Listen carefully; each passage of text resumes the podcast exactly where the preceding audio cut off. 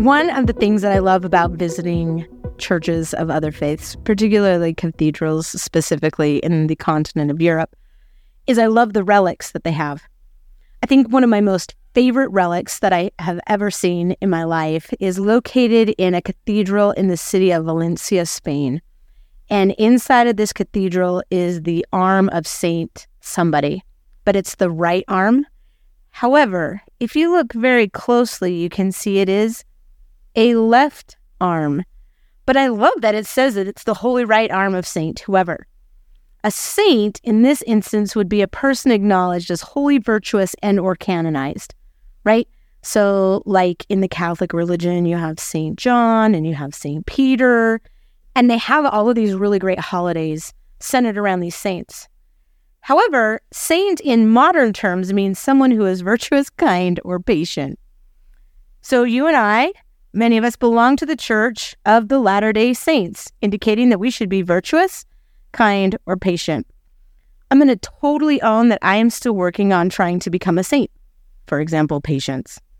I will never forget going into an interview with my mission president. I, at the time, was serving as companion to a young lady who, I'll be honest, she had only a couple months left in her mission. She had not conquered the Spanish language at all. And to be really candid, her southern drawl from the United States was so deep, sometimes I didn't know what she was talking about in English. So I, I really struggled. And so I went in to my mission president and I stated all the reasons why this particular companion should be transferred. Well, I no sooner stated all of that. And my mission president looked at me, slid his chair back, and he said, Ramona Harrington, when I first met you, I knew that you didn't have a lot of patience. I'm here to teach you patience. You're going to continue to serve with her and others like her until you get a better understanding of what it means to be patient. Now, go get to work. Well, that was the beginning of me learning to become a saint. And I wish that I could say right now that I've gained that, but I think even my husband would say I have days when I lack on patience, days when I am clearly not kind. In fact, in the top 10 words to describe me personally, I wouldn't even say that. I'm nice. My husband, he's really nice. I, however, not so much. And I continue to work on being virtuous. What I love about that definition of a saint is that Paul's epistle to the Romans provides us with numer- numerous ways. That's a fun word, numerous. Provides us with numerous ways we can become a true saint. Now, there are probably about I bet you if you really dug in, you'd find at least 30 different things that you could do. But today, we're only going to have time to really talk about three of them. So, for the next few minutes, buckle up and let's discuss three ways that you and I can become a true saint. Try to say that one fast. Become a true saint, become a true saint, become a true saint. Kind of tough. So, to really understand to become a true saint, I want you to think about do you want a really random experiment? I love doing this. I love smiling at people in random places just to see what their reactions are. For example, I know that you have done this where you've ridden on an elevator and the elevator is completely quiet. Nobody wants to talk and everybody like looks to the floor, looks to the ceiling, looks straight ahead and because of the electronics that we have, we stare down at our phone and we try not to make eye contact. Or when you pass each other with carts in the grocery store, like it's just crazy because we don't even like acknowledge that there's another person. Yesterday morning, I was actually uh, parking my car and there was a woman walking down my street. And rather than look at me, and I was going to smile at her, but rather than look at me, she actually looked the other way. And I was like, like staring at my neighbor's house. And clearly there was nothing at my neighbor's house to stare at because I had the exact same view. One of the things that I absolutely love, though, I drive a Jeep, and the Jeepers have a two finger wave that they do. When I first got my Jeep, I was like, why the heck is everybody waving at me? And then I'm, now I'm like, yeah. And I love the two finger wave because it just makes me smile and it makes me happy. What happens to you when someone smiles at you? The reason I want you thinking about this is that the word smile actually has a dual meaning. And Romans 7 is going to help us understand that a little bit better. See, in Romans 7, verse number 14, we read, For we know that the law is spiritual, but I am carnal, sold under sin. I love that. Paul admits it. I am carnal. Now, another way to talk about this is King Benjamin in his big, amazing conference discourse said, back in Mosiah 3:19 he says, "For the natural man is an enemy to God and has been from the fall of Adam and will be forever and ever unless." Right? So here is Paul saying, "Hey, I'm carnal." King Benjamin saying, "Yep, natural man is an enemy." So what are we supposed to do about this? Well, if we look at Romans 7 verses 22 and 23, we get this. For I delight in the law of God after the inward man. But I see another law in my members, warring against the law of my mind and bringing me into captivity to the law of sin, which is in my members. Do you get what he's saying? I delight in the law of God after the inward man. Your spirit wants to do the right thing. But what happens? You war against yourself, warring against the law of my mind. So we have to do something with our minds. Second Nephi chapter 9, and Nephi teaches us this. I love this. All my beloved brethren, remember the awfulness in transgressing against the Holy Ghost, and also the awfulness of yielding to the enticings of that cunning one. Remember, to be carnally minded is death, and to be spiritually minded is life eternal. Did you catch that smile? Spiritually minded is life eternal. S M I L E. Smile. So, will you go and do exactly that?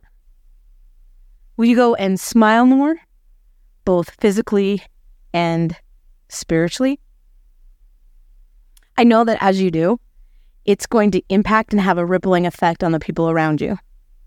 I also know that as you are spiritually minded, it will have an amazing impact on you and how you see the world and how you interact with those around you. Because the reality is, I've seen a lot of this in my internet feed, a lot of references to if you knew what the other person was going through, you'd be more patient, or all of us are carrying burdens. And the reality is, is all of us are. I'm sure each of you listening have had a time when you simply just couldn't see the light. That promised relief, or basically you'd lost hope that it was going to get any better. Two weeks ago, that was me. Some crazy things had happened at work, some other crazy things had happened in my personal life. And I I was at the bottom. In fact, I looked at my husband and I said, Do you know what I really need? And he said, What? And I said, I need a parent. I need a parent that I can talk things through with, work my thoughts out, and really just figure this out. Now, both of my parents are deceased, and so my husband kindly said, Well, if your mom or your dad were here, what would they say? And I said, That's the problem. I didn't have these types of experiences when they were alive. I, I didn't talk to them about these kinds of things. I I just don't know. Well, I thought I was kind of getting it all together and determined that I should call one of my siblings. That's the joy of being the youngest of eight. And so I called one of my siblings to get that parental support, and the, the call went immediately to voicemail. And I was kind of devastated. And so then I just kind of sat there and I'm like, okay, well, now who do I call? And so I called another. And as soon as he answered the phone, I simply started to cry. I just cried. And I said, I just need a parent. I, I just need some help. I, I just don't see my way through this. Now, I was taught at a very early age that you shouldn't present a problem unless you can present some type of solution.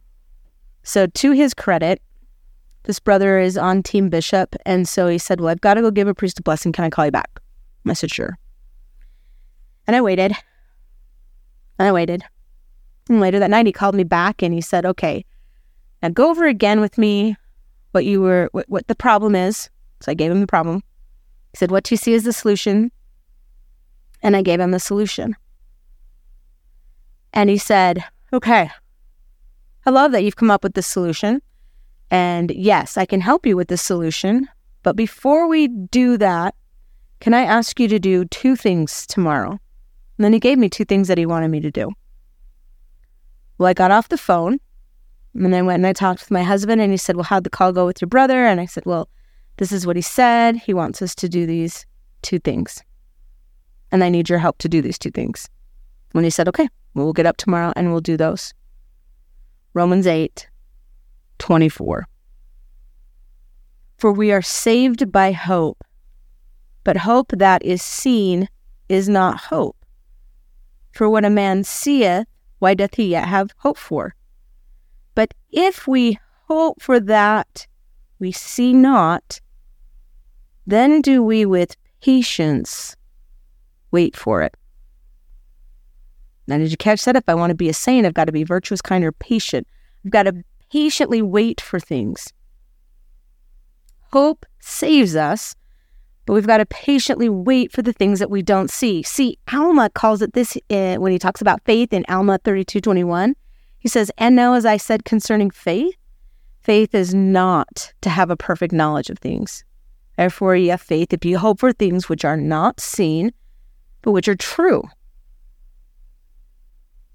Well, I got up the next morning and uh, I got to work. And as I got to work, I began to see different things unfold. Romans 8, 26. Likewise, the Spirit also helpeth our infirmities, for we know not what we should pray for as we ought, but the Spirit itself maketh intercession for us with groanings which cannot be uttered. Trust me, I groaned a lot in prayer that day and continue to. I'm, I'm still praying and working my way through this particular thing. And he that searcheth the hearts knoweth what is in the mind of the Spirit, because he maketh intercession for the saints according to the will of God. Christ is searching our hearts and trying to help us. 28. And we know that all things work together for good to them that love the Lord, to them who are the called according to his purpose. All things work together for good to them that love God. Now, notice he doesn't say, I, I never gave you anything that you couldn't handle. Notice that he doesn't say, Good job. I'm going to get you out of this with without any scrapes or bruises, but rather he says that all things work together for good to them that love God. Now, I'd love to tell you that this issue is completely resolved, but I'm going to own it. It's not. In fact, it's probably going to take a long time. But I have hope. I have hope that I will come out stronger on the other side. I have hope that my relationship with my husband will continue to deepen. And I have hope about the things that I'm going to learn. So, will you hold on to hope that things will get better? When it seems really dark, we hold on to hope. Hope that Christ has interceded for you. And hope that all things, no matter what it is, that somehow God can make it work for your good because I testify that as we turn things over to Him, He can. He really can. So will you hold to that hope? See, I hope for all of you that are of school age that this next year is amazing for you. I honestly can't imagine being in junior high or high school in the year 2023. And I do have somebody who's in junior high. I had the opportunity this this last week to go back to school shopping with my junior high student. And as it would be, there were a lot of individuals who were back to school shopping. And I don't know about you, but the first day of school outfit was like a big deal for me. Like it was massive. Like I needed the squeaky shoes that were like pristine white And brands that I wanted to make sure that I was wearing back in the day, I wanted uh, Banana Republic had these really cool t-shirts back in the, the late, I'm going to own it, the late 80s. Reeboks, kangaroo shoes with the zip pockets. Dude, those things were pretty cool. I did know how to roll and peg my pants. So please know that I was doing that before many of you listening started doing that. Lots of neon colors. I had hair that stood up like two stories high. It was a big deal. Well, I was back to school shopping with my junior high student. And one of the things that I noticed in every store that we went into was the plethora of cargo pants y'all have some mm. amazing cargo pants that are coming back into style. And as one who has rocked cargo pants for now, I don't know, three decades, I'm excited to see all the different cargo pants coming in. And I have to own that. I asked my daughter probably two or three times, Hey, do you like these cargo pants? How about these cargo pants? Do you like these cargo pants? Do you like these cargo pants? I overheard other girls talking to their mom saying, Hey, I got to get these cargo pants. Hey, I really like these cargo pants. And every time I asked my daughter if she wanted a pair of cargo pants, she responded the same way. No. No. No. In fact, she had gone shopping with a definite purpose. She knew what type of shoe she wanted. She knew what type of jeans she wanted. She knew what kind of shirt she wanted. And I don't know that she's consciously trying to do this, but she's an amazing example of the next thing that you and I can do to become a saint. See, in Romans 12, verses 1 through 3, we read this I beseech you, therefore, brethren, by the mercies of God, that ye present your bodies a living sacrifice, wholly acceptable unto God, which is your reasonable service, which was a sacrifice ourselves. And be not conformed to the world, but be ye transformed by the renewing of your mind, that ye may prove what is that good and acceptable and perfect will of God. For I say, through the grace given unto me, to every man that is among you, not to think of himself more highly in that he ought to think, but to think soberly, according as God hath dealt to every man the measure of faith. So, what is my daughter doing? Well, did you hear that? Be not conformed to this world, but be transformed by the renewing of your mind. I just straight up asked her, Hey, do you need a pair of Air Jordans? To which responded, No. Do you not want cargo pants? Like all of these, like I bet you there were 20 different kinds of cargo pants in the six different stores we went into. To which responded, I have a pair of cargo pants at home. That's not what I want. Finally, she looked at me and she said, Mom, I have my own style. I told you. My back to school outfit is going to be a pair of vans, a pair of baggy jeans, and a solid black t shirt. By the time we were done shopping, I had purchased her a pair of Vans, two pair of baggy jeans because she really liked them, and a solid black t shirt. That's what she wanted. That's what we got her. See, she also understands, again, I don't believe this to be conscious, but she understands that second part of verse 3 but to think soberly. See, when I think soberly, I have some self mastery. I don't conform to the world. Why? Because I have self mastery. Now, I don't know about you, but I'm trying to work on some of my self mastery. The self mastery I'm currently working on is what items make it into my mouth and what items I leave behind. I'm not calling it a diet. It's it's not a diet. Rather, I'm trying to make conscious eating choices that show self-mastery. So, why am I trying to do this? Well, because of Romans 13:1, let every soul be subject unto the higher powers, for there is no power but of God, the powers that are ordained of God. So, will you do that? will you take your relationship with God a little more seriously and, and not conform to the world, but work on your own self mastery? It can be something as, as simple as smiling and having more hope. See, there are lots of reasons why it's important to follow the counsel of Paul and to really be working on becoming a saint. One of the other things that seems to happen as the school year starts is there's a whole lot of judging that goes on. You go to a class and you judge the teacher. You go to a class, we judge the other students sitting there in there in the classroom with you. You judge different groups that like things or have interests that are different than yours. We judge people, we judge situations, we judge movies. The reality is is we're all judging.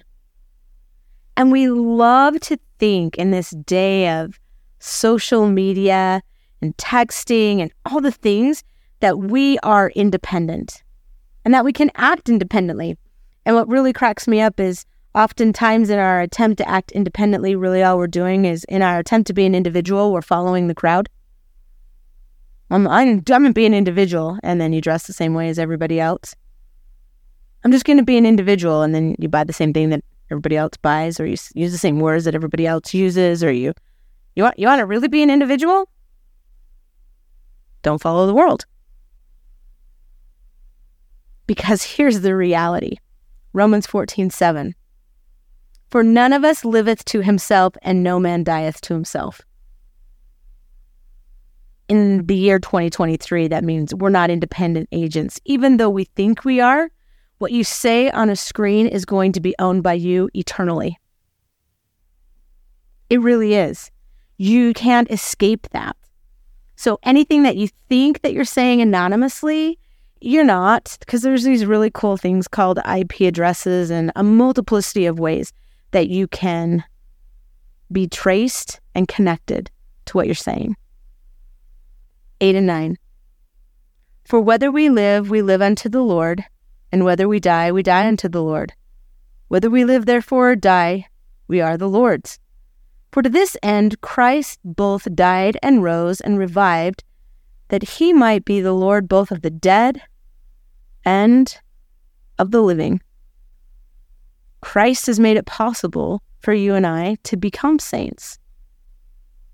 And then he gives us this fantastic warning. But why dost thou judge thy brother? Or why dost thou set at op thy brother? For we shall all stand before the judgment seat of Christ. Now remember, I told you to put on your seatbelt for this one. Did you catch what he just said? You and I are going to stand before the judgment seat of Christ. Now, I don't know about you, but that gives me a little bit of trepidation, and trepidation is a really big word for saying yikes. That can be a little scary.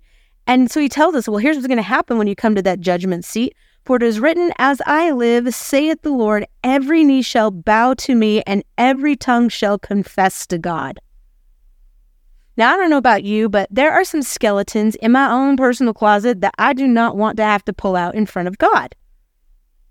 Like, I wouldn't even want to pull them out in front of my mother. When they rear their ugly heads every now and then, I don't even want to pull them out to myself. And yet he's saying right here, what's going to happen? As I live, saith the Lord, every knee shall bow to me, and every tongue shall confess to God. Why? So then every one of us shall give account of himself to God. You and I are going to have the opportunity to give an accounting of our lives, not just to Christ, but to our loving Heavenly Father. I use the word loving because that's who He is to me. Just like my brother took that call, he listened, he counseled. He even made me feel better about the poor choices that I had made by stating, We've all been there. I've made some choices similar to that. I understand. I think often we forget that as God is, man may become. But as man is, God once was. God knows what it's like to live through a mortal life, but He sent His Son Christ to mark the path and to help us to become saints. Remember, what's a saint? Well, I'm virtuous, I'm kind, and I'm. So, will you become that?